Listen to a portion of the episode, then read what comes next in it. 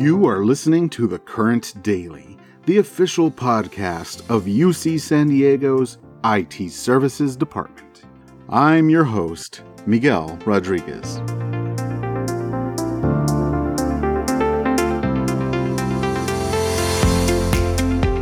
Today is Thursday, August twenty-seventh. I hope you enjoyed yesterday's all-hands meeting.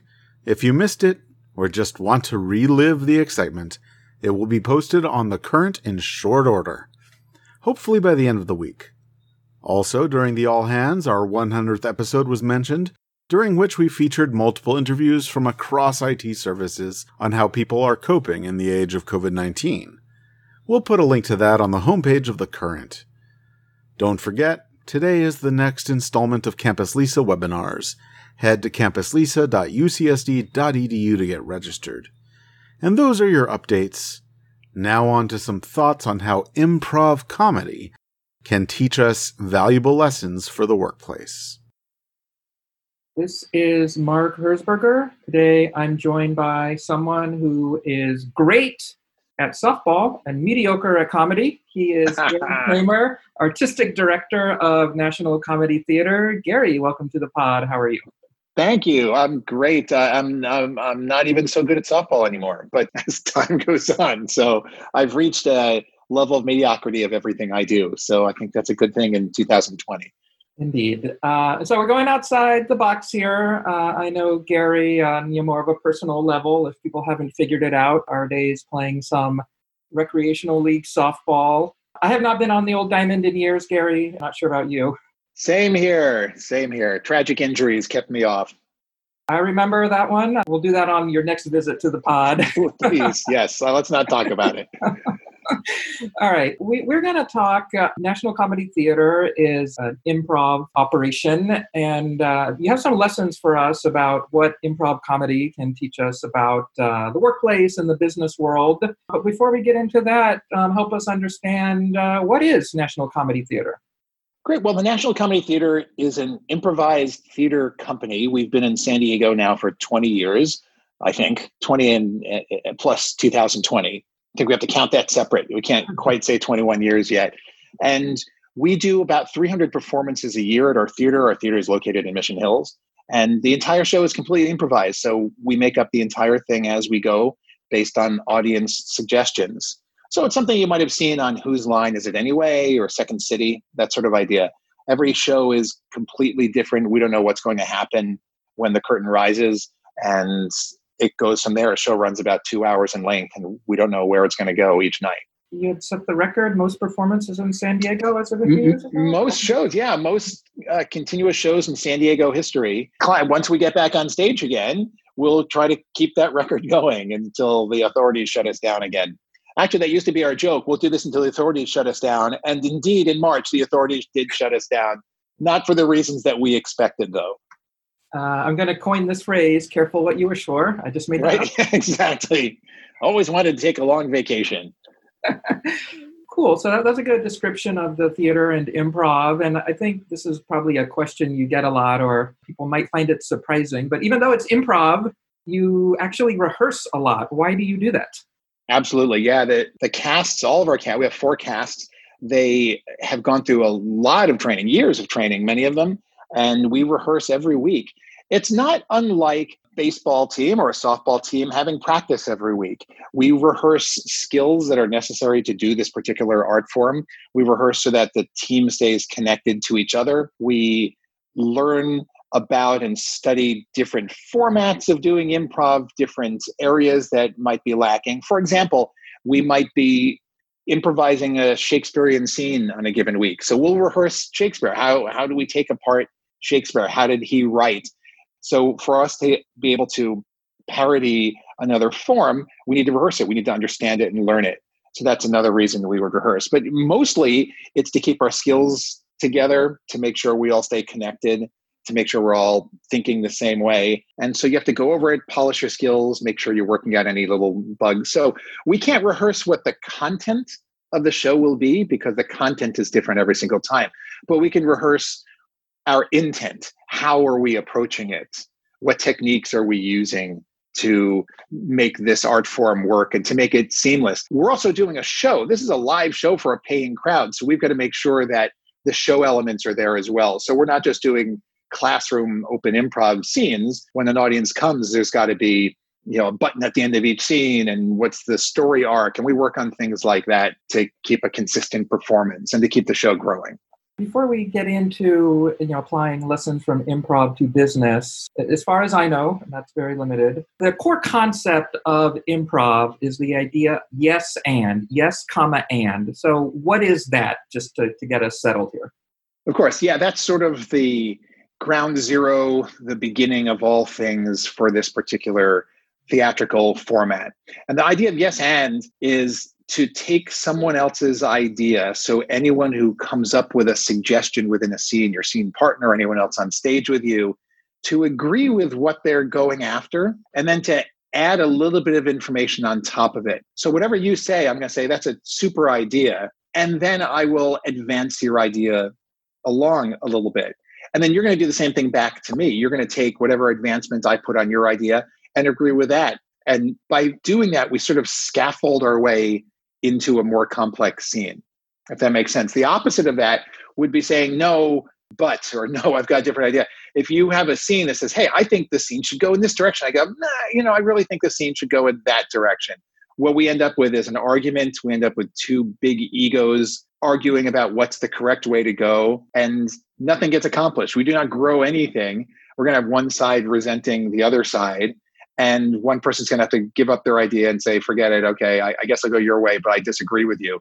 And that's just not the way to grow an idea at all. But we have applied that directly to business and have taught that to hundreds and hundreds and hundreds of corporations and organizations over the years, using that concept to brainstorm ideas and to grow ideas and to move in different directions. Yeah, yeah, yeah. So keep going. What, what's the link um, from yes and? How do we apply that in the business and the workplace uh, environment?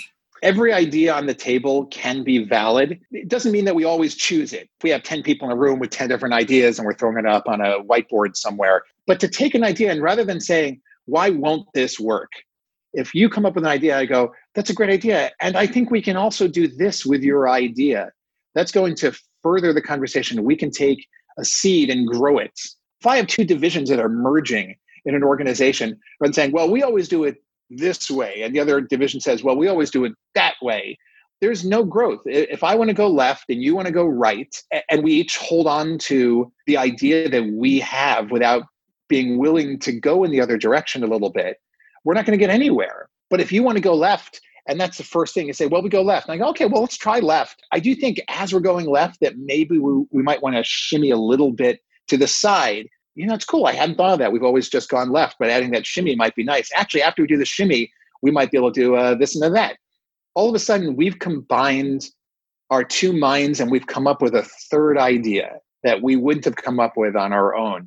And that works so well in so many business ideas. We always compare it to um, Reese's Peanut Butter Cups, right?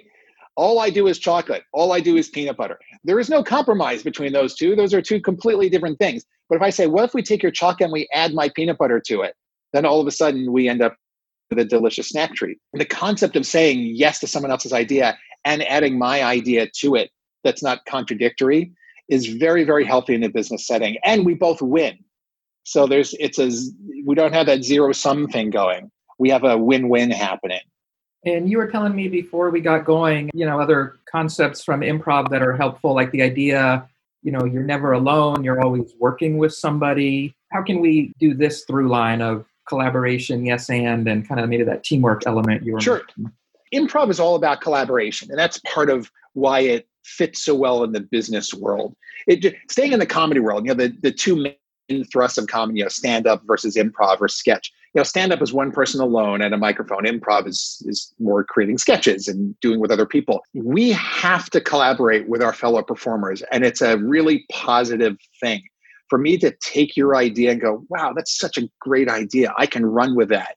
And then for you to say, great, well, I'm going to run with you and add my stuff to it. we're able to work off of each other's best thinking without all the pressure being on one person sitting alone. Imagine sitting by yourself trying to write something. We've all done that. You're sitting in front of the keyboard with a blank screen in front of you and trying to come up with an idea. But if one person says, hey, why don't we start with a house that's really frightening at the end of the street and no one's ever walked into? Someone says that to you and you go, yeah, yeah, that's cool. And there's a rumor that there was a murder last year. And the other person goes, yeah, you know, and it and it was the housekeeper. And all of a sudden, based on one person having an idea, another person can have an idea to add on to that. And we start to flow. You get into a flow working with other people. Well, telling a story is no different from creating a product or starting a new process at work. Someone has the initial idea. Now we can start to run with it. And that's a really creative way of approaching a problem. You can do it with yourself. I mean, I just did it with myself, right? Back and forth. All you need is that first line. You put that down and you just say yes to that. I'm going with that. I'm going to just keep adding on to it. And it creates this sort of pyramid effect where it just keeps growing and growing and growing. We've arrived at the part of the interview that I could very well regret later. You also said that you had an exercise you could take me through. Oh, I threatened you with that. Yeah. Well, uh, I'm gonna... Yeah, and I'm, I'm dumb enough to have brought it back up. Great. There. That's what I want. See, you're already learning, Mark. That's how it works. I'm going to do a game. It's really simple. It's called the Yes and Interview, and it's something we do very early on in improv training. What it's going to be is I'm going to assign a thing to you that you are an expert in. Okay? It's going to be something weird. Uh, it's something that you're probably not an expert in. I know I have a lot of things to choose from, but it's going to be very, very simple. And I'm just going to interview you. I'm going to make a series of statements to you one at a time. After I say my statement, the first two words you are going to say are yes and. Okay. Now, we wouldn't normally talk like this in real life or on stage, but for the purpose of the exercise, it kind of gets your mind going in that direction. And you're just going to add one tiny, tiny piece of information to whatever I said. Like I just did that sort of haunted house story. I was just adding one little thing at a time.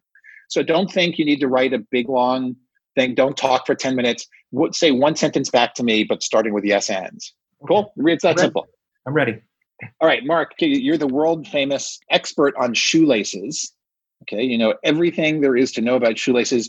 You've put out a book. They're actually making a documentary about the writing of the book. Thank you, Mark, for being here. Now, Mark, I understand that you actually have shoelaces from all over the world, and you've realized that shoelaces from different countries sort of represent a lot about the culture of each country. You could tell a lot about a country by their shoelaces. Yes, and uh, you just wouldn't believe uh, the different patterns and uh, level of detail that people around the world put into their shoelaces. Yeah, I mean, some of those details uh, actually, if you really study them closer, are almost like a, a written history of the country that you can tell just from the patterns in the shoelaces. Yes, and uh, I can't tell you the number of uh, times I've, I've realized that myself or, or really taken the time to, to just really look closely at those shoelaces and, and learn so much. Yeah, in fact, there have been entire like college courses now that are being taught at home, especially during this COVID thing, by uh, people just looking at their shoelaces, and if they have like imported shoes, that they can actually learn the history of different countries. Like there's a lot... Actually, there's a lot of Italian history that you could tell just from some of the Italian loafers that they have, like the, the laces on the Italian loafers. You could there's there's some really interesting stories about those. Yes, and uh, if you ask me, that, that should be U C San Diego's uh, newest major. Uh, in fact, maybe it should be a required for all freshmen. Yeah, I, I think that's a great. Okay, that's it. Thank you, Mark. Great job. All right, so even tied it back to U C system. So it, it, it's pretty easy, right? It, all of a sudden, you end up with. Too many ideas is typically, well, you tell me, I don't want to tell you what you were feeling there. Was that hard? Um, you know, as, as my poor beleaguered manager knows, most of the stuff I tell her, I'm just making up anyway. no, no one listens to this. No one listens to this. But uh, how do we get though, maybe to, to round out this section of the interview though, you know, it, it it is one thing to to get the ideas flowing and to and to do the yes and, but how do we turn this into kind of something practical, or how do we get to consensus? Because we, you know, we do have real managers and real chancellors that that want decisions and want, you know, impact of course and all this kind of stuff. So how do we close out the exercise? Right. Well, I mean, that that is a uh, specifically the exercise is demonstrating the creative spirit that is generated by saying yes to ideas. I know that I would not play the game of yes and in a boardroom. Right. I wouldn't actually do that. It's an exercise that we actually do with corporations. We've done that with managers. We've done that with corporate executives. We've done with students, teachers, and all, all walks of life to kind of show, like, you know, by saying yes rather than saying no to somebody else, you are opening the door to some really cool creative things happening. In that exercise, it gets silly and funny and creative. But what if we were doing it talking about, you know, how, you know, are there any different ways of talking about the, creating the network? You know, how can we make the network better? Dealing in the I T world, there's not as much room for creativity. There's a lot of ones and zeros there. But there's, you know, is there a different way of looking at this problem? And by saying yes, it faces the question of not being afraid of having an idea, being judged for your idea, or failing at your idea. In my world, the on-stage world, the fear of failure is something that people, that's why people don't want to get on stage. That's that's the number one, you know, oh, I don't like talking in front of people, I'll screw it up, I'll freeze, I'm going to fail at it. In the improv world, that fear of failure is what keeps us coming back, and it's what keeps the audience there. The essence that failure could be there. And for us, it's how do we approach failure? What's the worst thing that's going to happen if an idea doesn't work? For us, uh, scene bombs or your joke lands flat or something like that, where very often our best successes come out of those failures. And, you know, you could read a thousand different business books that talk about all the failures that turned into giant successes. If we keep saying, I don't want to give my idea because I'm afraid to fail, I'm not really trying to succeed. I'm just trying to not fail. And that creates flat work. It creates, you know, no advancement. We don't grow any ideas. We keep trying to not do things. And how do you try to not do something? You're looking backwards. You're not looking forwards anymore. So the concept of yes and really ties into the fear of failure, the fear of providing ideas, brainstorming things that are outside of the box. Tying it to management, we really try to encourage management to not turn down other people's ideas right away, but maybe run with it a little bit. Let's see what happens. Whether you discuss it out or whether you actually try to implement it, depending on what the idea is, what's the worst that's going to happen? You know, unless we're investing the, all of our budget into this one idea that we didn't really think through very well. You don't get it overnight, but when people take our classes, very often we have tons of people come back to us saying, I've tried some of your techniques and it really opened up better communication with my colleagues and with our clients and with each other and with management to try things a little bit differently, to try to say yes, rather than be careful, you might fail with this idea. That's too many organizations think that way. Yeah, and on that note, what are some of the both adult and kid classes that N C T offers in improv training, and, and how does it work in the age of COVID nineteen? Well, thank you for the setup for the commercial there, Mark. I appreciate that. We, we need to develop uh, our sponsor base on this. Yeah, please. Yeah, uh, we've been doing classes on Zoom, which we didn't know that we'd be able to pull off. Pre-COVID, we had all sorts of classes running all the time. They usually run in six-week segments, usually in the evenings. So we have adult classes at all levels. People, you know, start with a level one class, and it's very, very easy. Games like we did, the yes and game. You know, it's that sort of, it's about as difficult as that. Really, it's getting over the fear of getting in front of other people. And really the, the fear of, oh my gosh, I'm walking into a thing where I have no script. What am I going to do? We run adult classes. We have teen classes. We have kids classes. This year we actually, or last year, we started offering classes just for senior citizens. We do classes for teens on the autism spectrum through our nonprofit partner. And we do corporate events. So we go out to different corporations and show this, you know, in one-off sessions typically. So we've done everyone from Apple to Xerox and Microsoft, all those guys. And uh, I think we've done U C S D actually. A huge amount of fun. We're now doing them on Zoom for the time being. We'll see how much longer that goes. Through the end of the year, I, I would think at least we'll still be on Zoom. And so people are taking their classes from the comfort of their home. So they're sitting in their living room, and we can, a lot of these concepts are completely understandable and doable in the Zoom environment. And it's also, you know, if things are really wrong, you can just close your computer and run away. It's a lot easier than sneaking out of the theater. So it's even lower stress. I do think people like to be out of the house because they're away from who they are. So when they're in the theater, or we have a classroom also at Liberty Station, if they're in the classroom, they can be something other than what they are at home. But still, it's been a lot of fun working it out on Zoom, and we've been doing it for a couple months now. We've been doing our Zoom classes. You've given me my next escape route for the meeting that I don't want to be in. Close the computer and just run. Close the computer, yeah. Or just freeze. You just freeze your body, don't move. And slowly, everyone thinks that you've frozen. Just hit mute. They can't hear you. And that's it. We started a, a nonprofit organization about three years ago. It was called Unscripted Learning. And it's focused on education, on using improv in education. All right, Gary, we really appreciate you joining us. Thank you so Thank much you for, for the lessons, and hope to see you on a softball field soon. And I sincerely Someday. hope that National Comedy Theater can get back to doing what it does best as soon as possible. Appreciate that. Thanks so much, Mark. You got it. Thanks, Gary. I sure hope you're enjoying this podcast. Remember to let your fellow I T services staff members know that this podcast exists. Get everyone to subscribe on iTunes, Stitcher, or wherever you can get your podcasts. This podcast is a collaborative effort, and we want to hear from you. If you have any ideas for podcasts or topics, send them to me at its dash podcast at u c s d dot e d u. That's it for today. Keep an ear out for the next episode of The Current Daily.